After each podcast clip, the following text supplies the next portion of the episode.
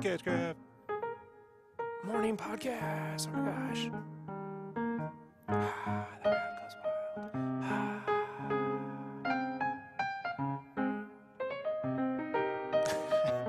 I don't have anything else. Let's just start the show. Hey, what's up, everybody? So, I sat there waiting for a joke to appear, and I just stunned silence. You know, like, uh, I got nothing. so it's gonna be a short morning podcast today. Um, no Brandon. Brandon had to go off and do do a job to go to work, so I'm here doing the morning podcast by myself. He'll be back on soon enough. It's a pretty busy weekend. So what did I do? What did I do this weekend? Uh, I watched. You know what? I watched Invader Zim Enter the Florpus, but I do want to have Brandon on to talk about that. So, um, short review. Loved it. So, super awesome. What else did I do? Um, a little over halfway through on the Dark Crystal. So, super, super cool on that. You know, I've seen some of my artist friends sort of, you know, eh, how do I say it? So, sometimes when everyone loves something, people wait a while, then they go, hey, you know what? I don't love it so much. Sorry. Just fine. But um, the Dark Crystal, it's it's interesting. When I was a little kid, first it scared the shit out of me, but as I got a little bit older, it I don't want to say around. I saw it when it came out, so I want to say around 88, 89. I started to look at the film in a different way. Like I felt like it it was way condensed. Like, and I remember saying at the time, if this was if this was more like like a I if this was more like a TV show, that's what I said. Then I think this story would be really cool because there's so much here, and uh, I remember not watching it for about 10 years, and then when it came back out, or, or more, whenever it came back out on DVD, I bought that around 2002 or 3, rewatched it again, and I was like, yep, this would definitely work better as a TV series. Uh, it's always been very lore world building, lore if that's a word. You know, high fantasy, like, here's the world and these characters, very Tolkien. And for me, I- I'm not the biggest fan of that form of storytelling. Um, I prefer the Indiana Jones, Star Wars kind of like you enter a world where all that stuff's going on, and then you expand the lore as the story unfolds versus all the lore up front. Like in Lord of the Rings, when I first saw the Fellowship and it has that 10 minute sequence, you know, it bored the shit out of me. Um, I came to appreciate it more and more as, you know, the film uh, was released on extended edition. I watched the making of, and I could see what they were up against in terms of setting that stuff up. But that's just a form of storytelling that I was never the biggest fan of. Um, they continue that here in the series. So a few of my friends out there were posting stuff on Facebook where they're like, and Twitter and Instagram, where they're like, "Sorry, I'm just not a big fan of this this stuff. I think it's visually stunning, but you know the story is just not there for them." And that lore thing, I, I get that. Um, didn't bother me as much now. I would not tell a story that way, you know, or as little as possible. Um, uh, I sort of feel like start with your protagonist, and then if you have multiple protagonists, add the lore as you add those people, so you can kind of follow each one. Because when you, for me, like when you when you tell a story where you set up all the kingdoms at once and all the different races, and then you plow across each one, I can't tell who is who. Like, like one Gelfling starts to look like another for a while, and it takes three or four episodes where I'm like, okay, that's this group of characters, and that's this character, and that's that character. So, I think a story that does it perfectly is uh, Fullmetal Alchemist Brotherhood, which is based off the manga. Um, that's a giant world that just expands further and further and further as characters are added. So I just couldn't imagine trying to get the entire history of that country with all the alchemists and the stuff with Scar and the stuff in the east with Xing, all that set up when you first start the story. You know, like that I just couldn't keep track of it. So that being said, there's another thing too that the show does that might put some people off with the story where it's very basic, like but I don't know, it's very basic in terms of characters are going to do things in a childish manner. Like the Gelflings do things in childish manner, and uh, they don't really act like three-dimensional adult beings, even though they're supposed to be. But I, I really do have to appreciate that because they kind of keep it very limited in terms of the depth of character. Uh, how, how do I say depth of character? Like, so if you got two guards, so you got two prison guards, and they're arguing with one another, they're arguing like little kids or Muppets would, right? Because they are Muppets. Versus two guards, like on Game of Thrones, right? For the lack of a better explanation, two human people. But the benefit to that is, is they are able to tell a more myth, how do I say, a mythologically arced story. Like, it's a story that has, as you get further along, you realize what the story is actually about. And I'm like, you know, the genius of this is kids could follow this. It's not pandering to kids because it is complex, but it's presented simply so kids could follow. Um, so that being said, as as the series moves on, I can appreciate the decision making they made in the story more and more. The only thing about the series that drives me a little batty is the first episode does a lot of these crazy sweeps. The camera has to constantly be moving. Um, the director's Louis Leterrier or whatever. He he did the the Hulk movie, the first MCU Hulk movie, and he did those. Uh, I always want to call them the God of War films with those Wrath of the Titan movies. Um,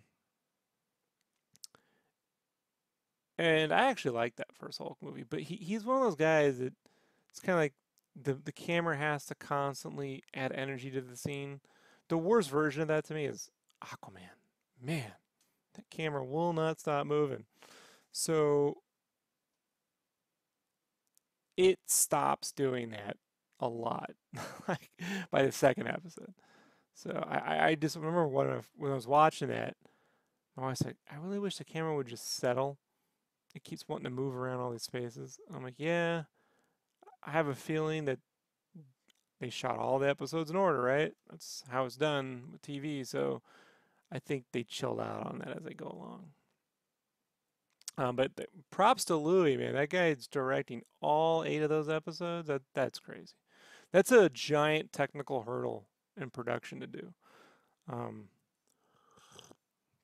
if you if you don't know how to appreciate how much effort it takes to coordinate that many people to make a film or a TV show or anything, let alone one with puppets where all the floors have to be raised and it's two people. It takes two people to control just one of those gelflings. Back during the movie, it took four.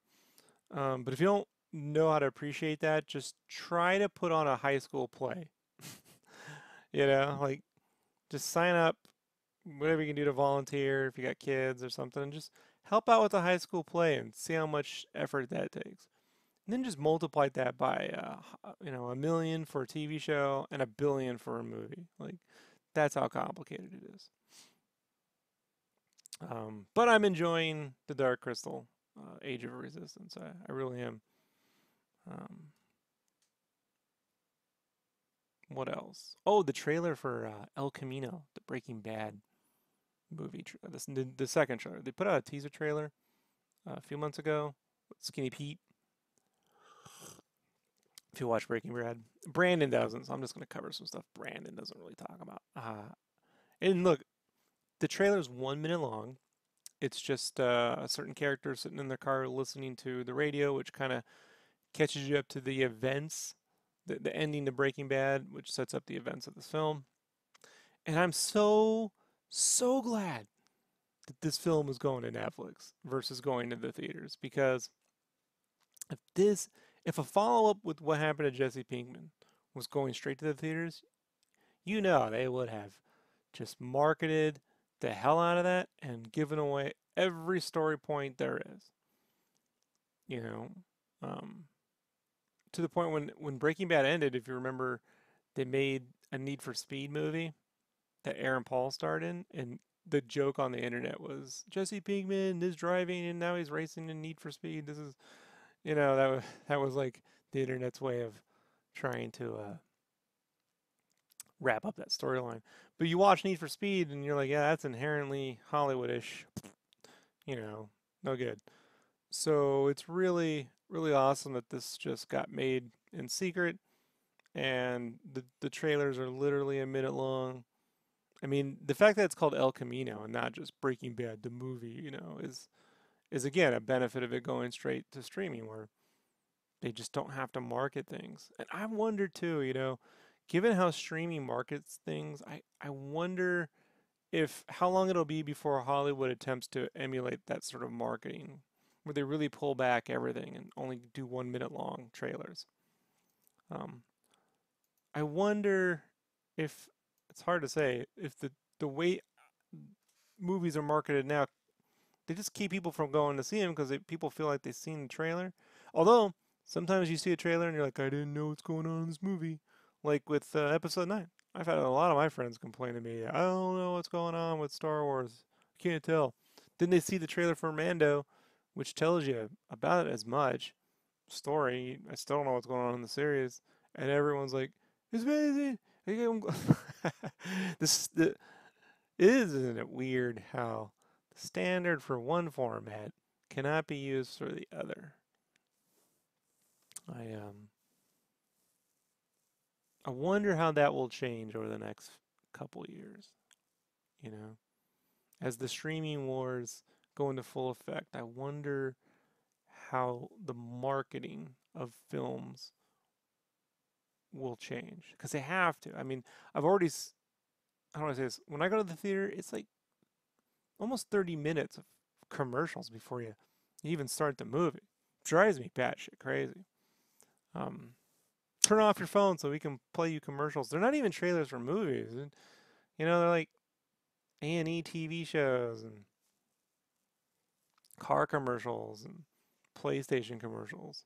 It's like here's all the shit you could be doing if you weren't stuck in this theater watching commercials showing you all the shit you could be doing. hey, gee, thank you for reminding me why I shouldn't bother seeing another movie. You know, there is a bunch of other shit. I could be watching this TV show. I could be playing that video game. But no, I'm here watching this fucking commercial. So, you know, I I just it's frustrating. And I, I know that can't continue.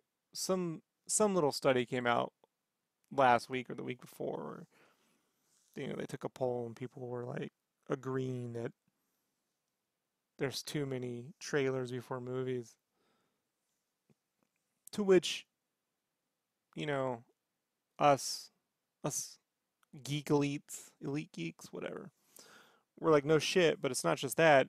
It's the motherfucking commercials. I mean, it just won't end, you know? What did I saw? I saw the movie. Yeah, I saw the Downton Abbey about a couple weeks ago. So uh, that was light on commercials. That one, but that was the I paid extra for like that VIP twenty one thing they got down here. So they tend to play less commercials and stuff like that. Um, since they already know you're spending a shitload of money, but it used to be when I saw an IMAX movie, there were like no commercials, just the movie would play. And now, now, man, it's 15 minutes of IMAX trailers. You know, just grades on you. Grades on you. Uh, most people finish their snacks before the trailer. I wonder if that's. I wonder if that's it. I wonder if they play so many trailers, so they're hoping you eat your snacks and you'll go back up and get more snacks. Hmm. I wonder. Because there's always some some monetization thing for the theater. Like, I get they sold an ad that benefits the chain, but the individual theaters, I wonder, I wonder if they know how long it usually takes people to consume their snacks. They have to know, right? I mean, they have to know. So they know. Let's just say they know how long it takes the average person in a movie theater to eat through them snacks they bought. And I know most of you out there saying, I never pay for the snacks. I can assure you, plenty of people pay for snacks when I go to the theater. There, plenty of people. So maybe we don't, but they do. I do tend to support the theater and get like a small Coke and a small popcorn. Um, popcorn twice a year, usually a Star Wars movie and uh, a big Marvel film, whatever the one I want to see the most. Uh, but I generally get like a small Diet Coke or something when I go in, just just to support the chain if it's a good theater. Um, but yeah, they have to know. Like I, I refuse to eat any of my snacks before the movie starts. So just just because of that. uh, I know it's it's dumb, right? We all try to find ways we can like outthink outthink the the theater or the marketing behind stuff. You know, like you get somewhere and you're like, I know how to like avoid all that, all the, uh, all the tricks they're using to get me to buy stuff. Like if you go to the, the grocery store, you're looking at all that nonsense at the checkout aisle, and you're like, nah, they're not gonna get me on any of this. And then, you know, eventually they do. You get like a diet soda, you get a soda, you get a pack of gum or something. They eventually get us. But we like to think, I like to think they don't. So they get me. I, I, I used to be that guy who was like, they won't get robbed, but I let it go now. I just accept that if I'm going there, they're probably gonna trick my ass into getting something. Um, the what they won't do is get me to come back. If the experience is horrible, I'll come back. Like same with uh, you know restaurants. I'm like, I'm gonna pay, I'm gonna tip, and then I'm never coming back. So that's that's how I do it now. That's the control. It's the control I have in my life. What else? Oh, it was Batman Day. I do want to talk to Brandon about that. But it was Batman Day, so I reposted this Batman that I drew three years ago for commission. But like most things in life, folks, people either forget or they just they just never see your portfolio. So it got a lot of traction. So that was super nice. Um, a lot of people were like, "Who drew this?" I'm like, "I I did." I did. So that was super nice to get. That was uh, uplifting would be the word. Fun part about that, uh, creatively. So when I when I colored it, it's like in this black, white, red thing because I uh, I do a lot of pencil shading with the red shader pencil while I'm working. And so at the time I was thinking uh, about doing my comic stuff in very limited color palettes like that, like three or four colors. Uh, and so I did a test with the Final Fantasy VII, with this, uh, in red. I also did like three or four different colors with the Final Fantasy VIIs. I had like, I think a green, an orange, a purple, a blue. And then I sort of just abandoned the look. Um, but, uh, you know, when it comes to color commissions, I might bring that thing back because I, I like the way it looks. I, I actually have full, fully rendered versions of this Batman that I've just never posted. matter of fact, Saturday night for fun, I did another version. I've recolored him three times and I've never posted the colors because I just don't like the way it comes out every time I do it, I'm like, oh, that looks cool. Let me sleep on it. And then I wake up and I'm like, nope. So there is a simplicity to the way I've colored it because of all the line work that I just can't. I'm not. Maybe I'm just not good enough a colorist to figure out how to do it. When I color, I tend to not like a ton of lines on my art. So when there's a ton of lines everywhere, I don't really know how to deal with that very well. Um, that's where I, I appreciate, really appreciate professional colorists who, you know, they get those, like whoever colors the Spawn books, man, they get these books with a gazillion lines and they know what to do with it. I would not know what to do with it. So, in three years, with everything I've done, I still haven't figured out how to do that. Um, I prefer to have more simpler lines and let the color kind of do the work. Uh, but it is a cool look, so I did a test too once with the little Reaper stuff, just trying to color it basically like that, like in a limited color palette. Like Ashley does that limited color with her Velthanius project. but I just don't think it works um, with the digital lines. So I'll just have to have to just be like, well, if I'm gonna do that gritty pen look, then that's how I color my stuff. I think a whole manga like that would look dope with those gritty lines and inks and all that pencil shading and limited colors. I, I believe that the the Final Fantasy VII Noir, I think it's on my my Deviant. Let me look really quickly before I wrap this up. I'm gonna go take a look here on my DeviantArt. Type in FF7. Uh, no, that isn't final. Type in final. That should pop. Yeah, here it is. So there's I called it Final Fantasy VII Noir.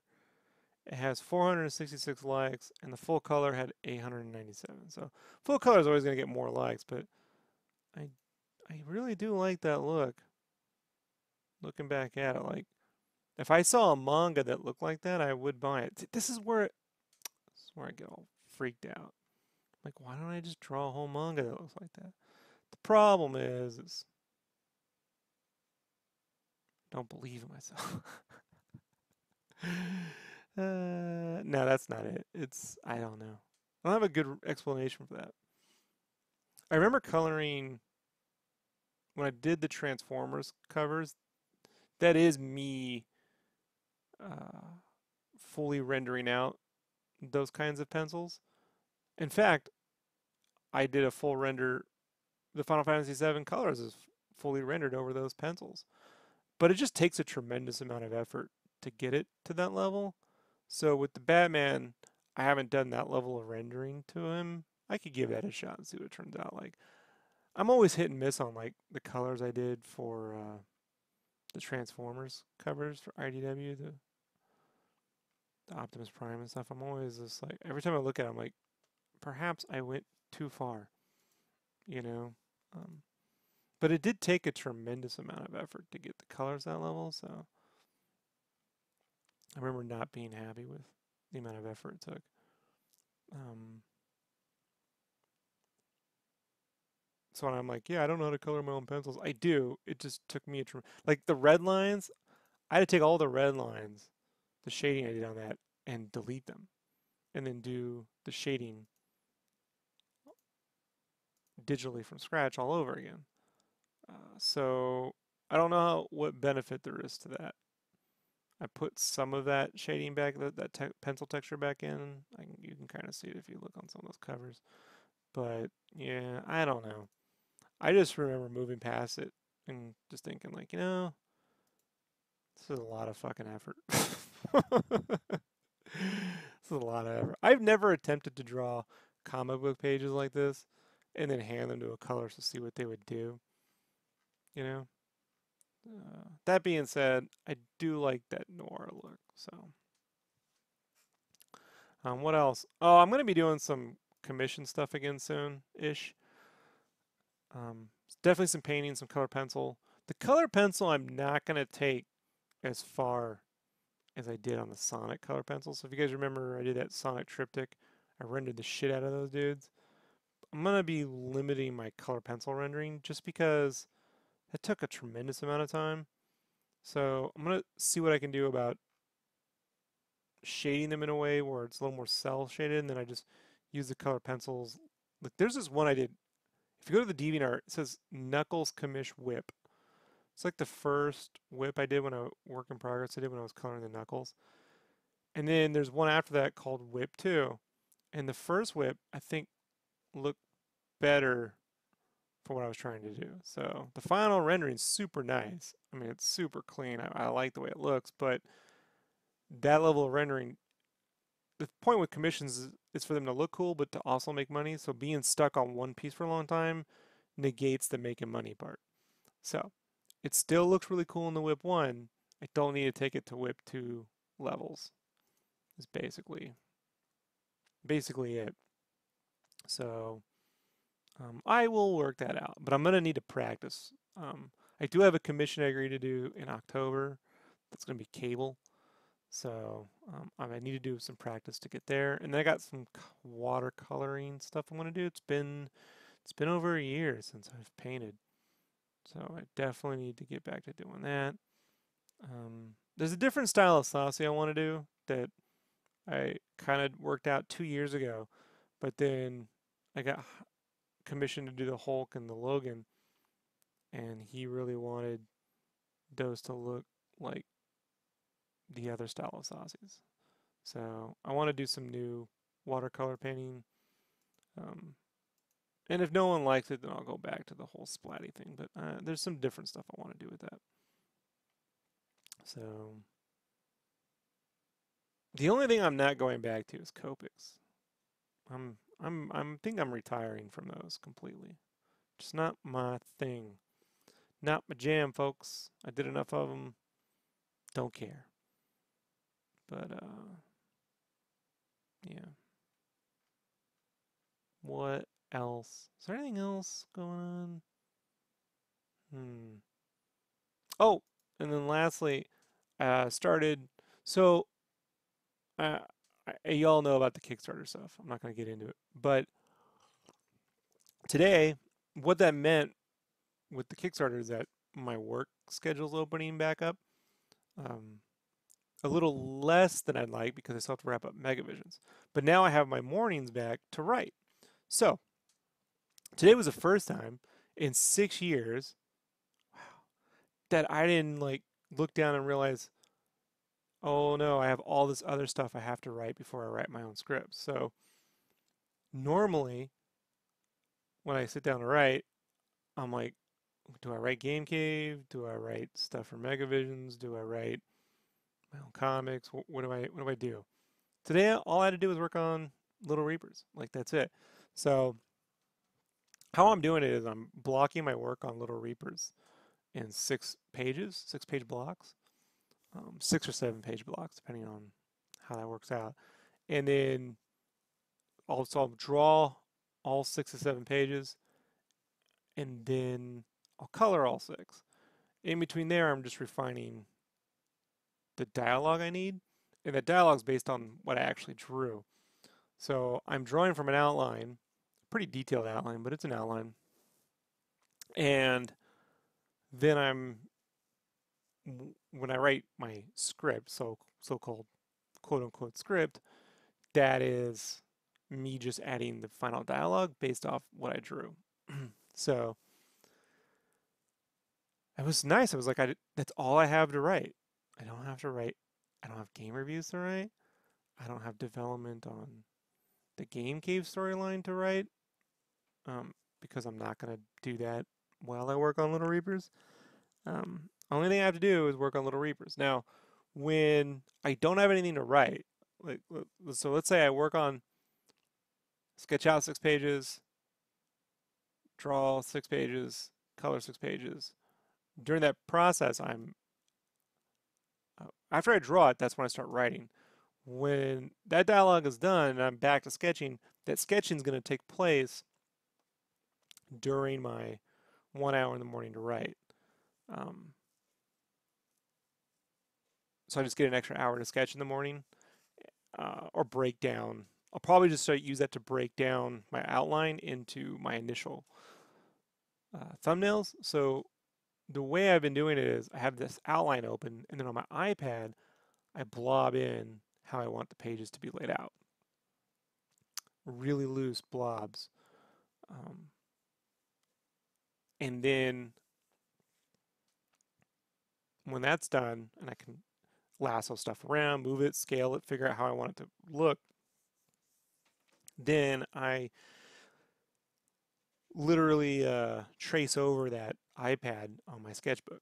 I just put a piece of paper over it and trace over and draw out the whole page by hand um, in terms of my my layout for that page. And then I scan that in and trace over that for my final digital stuff. I've I've tried not to do that. I've tried to just blob stuff in digitally and work out that way, but I can't I just can't seem to get around that idea like my page layouts because the pages are f- pages like I'm physically going to hold them. For some reason I figured this out better um, that way. So I'm just going to do it the long way and just stick to that path, which means when I don't have dialogue to write, then I'm writing uh, I mean, I'm laying out the, the book. If eventually I'll run out of book to lay out, and well, here's the problem though. If I, hmm, I gotta be careful that I'm not, um, I'm not, not, it's double negative. I'm not not writing for months. See, the less you write, the harder it is when you pick it back up, right? Like anything else, but it gives me colossal headaches, like really bad migraines. So what I'll have to do is not, I'm not going to be able to do that. So I can do that. Hmm. I gotta, can I do that for a week or two? No. You know, there is other stuff to write. I have bonus content in each issue that's uh, novella stuff. So remember when I was like writing Game Cave and it was a book? Uh, I've developed a really good process for writing books where I have these detailed bullet pointed outlines and then I delete the bullet points and arrange them into paragraphs and that builds my first draft novel is done. Like I have a first draft based off my detailed outlines.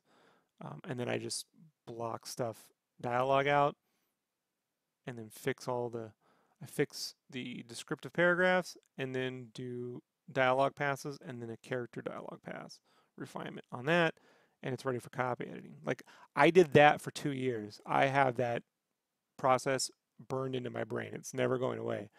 So one thing I like about book novella stuff is that it allows you to really get into characters' heads.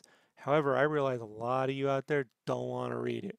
So um, I'm going to be writing that stuff for everything I do. Um, like maybe 20 to like a full comics worth of that content because it's just words um, that help expand character stuff. But it'll be released as bonus content basically for like uh, the Kickstarter. So I'll put the comic up on the net for free, but when I eventually take it to Kickstarter to do the printed novel, that stuff will already be written and it'll be bonus material stuff. So.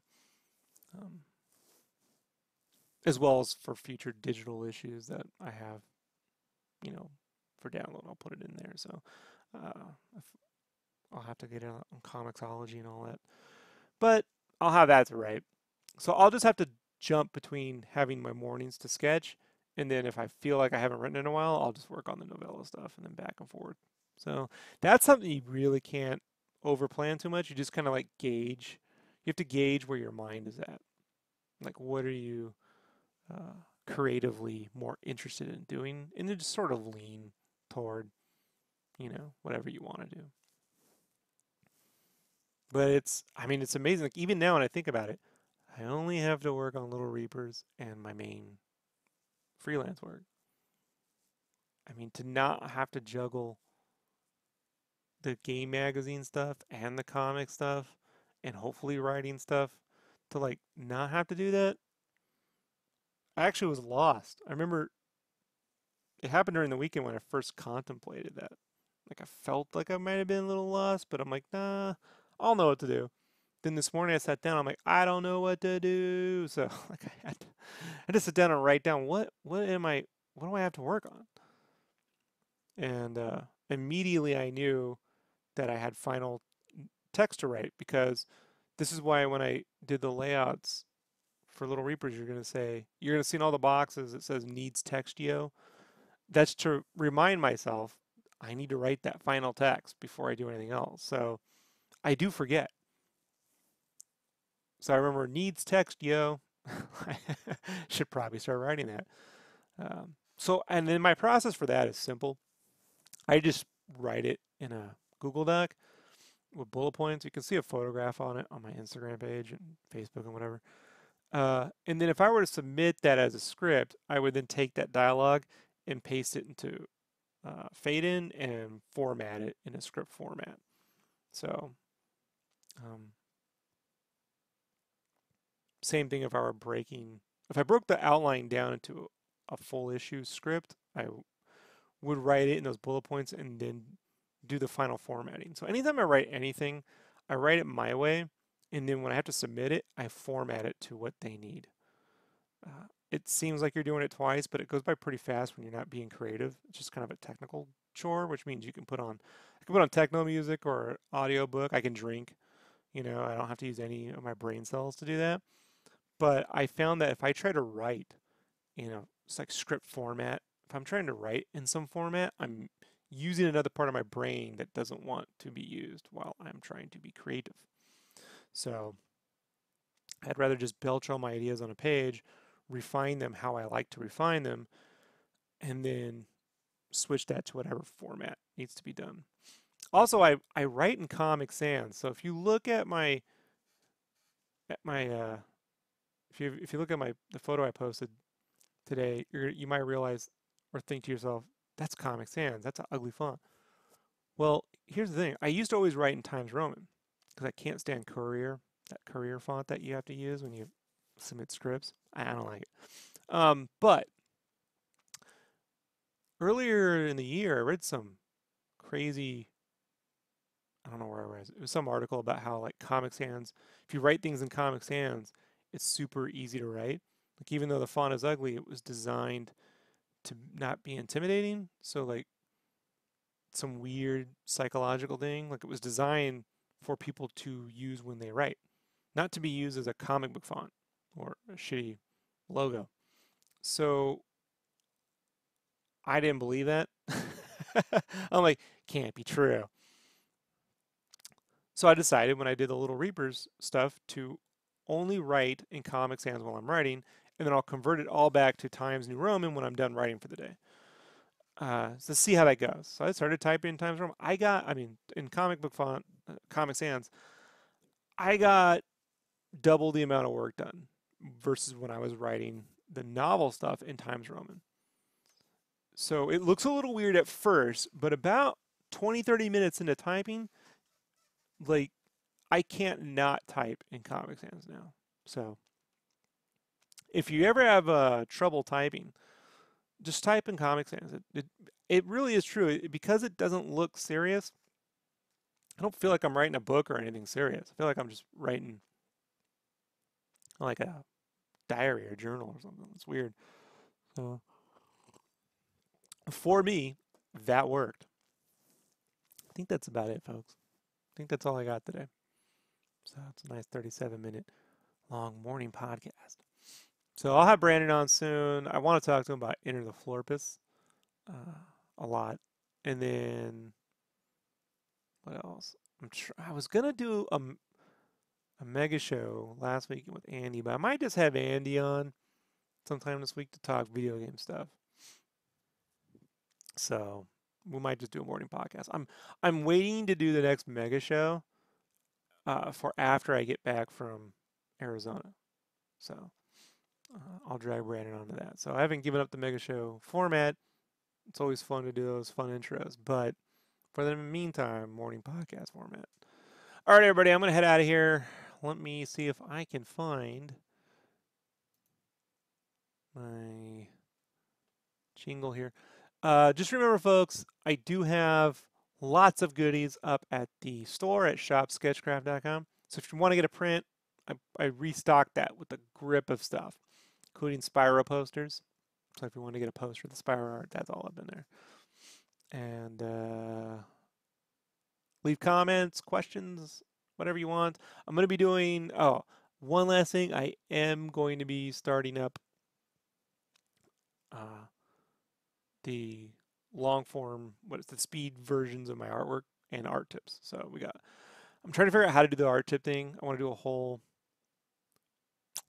hmm, I want to do something more complex, but I don't have time to. So I'm trying to figure out the way to dish that out. But the idea has always been something like Sketchcraft 101 where I can just cover really basic things and and have them there. So when people ask me, like I got questions this week about how do you do silhouettes on paper? And I always reply, use 10 and 30%, 50% markers to draw the silhouettes and then draw over them. And people go, How do you do that? I'm like, You get a fucking marker and you draw the fucking silhouette. Like, it's not, it's not hard, folks. So, apparently it is. Maybe that's the way I'll be using Copics again, just to show people how to do that. So, that's coming soon. I'll talk to y'all later. I'm out of here. Peace.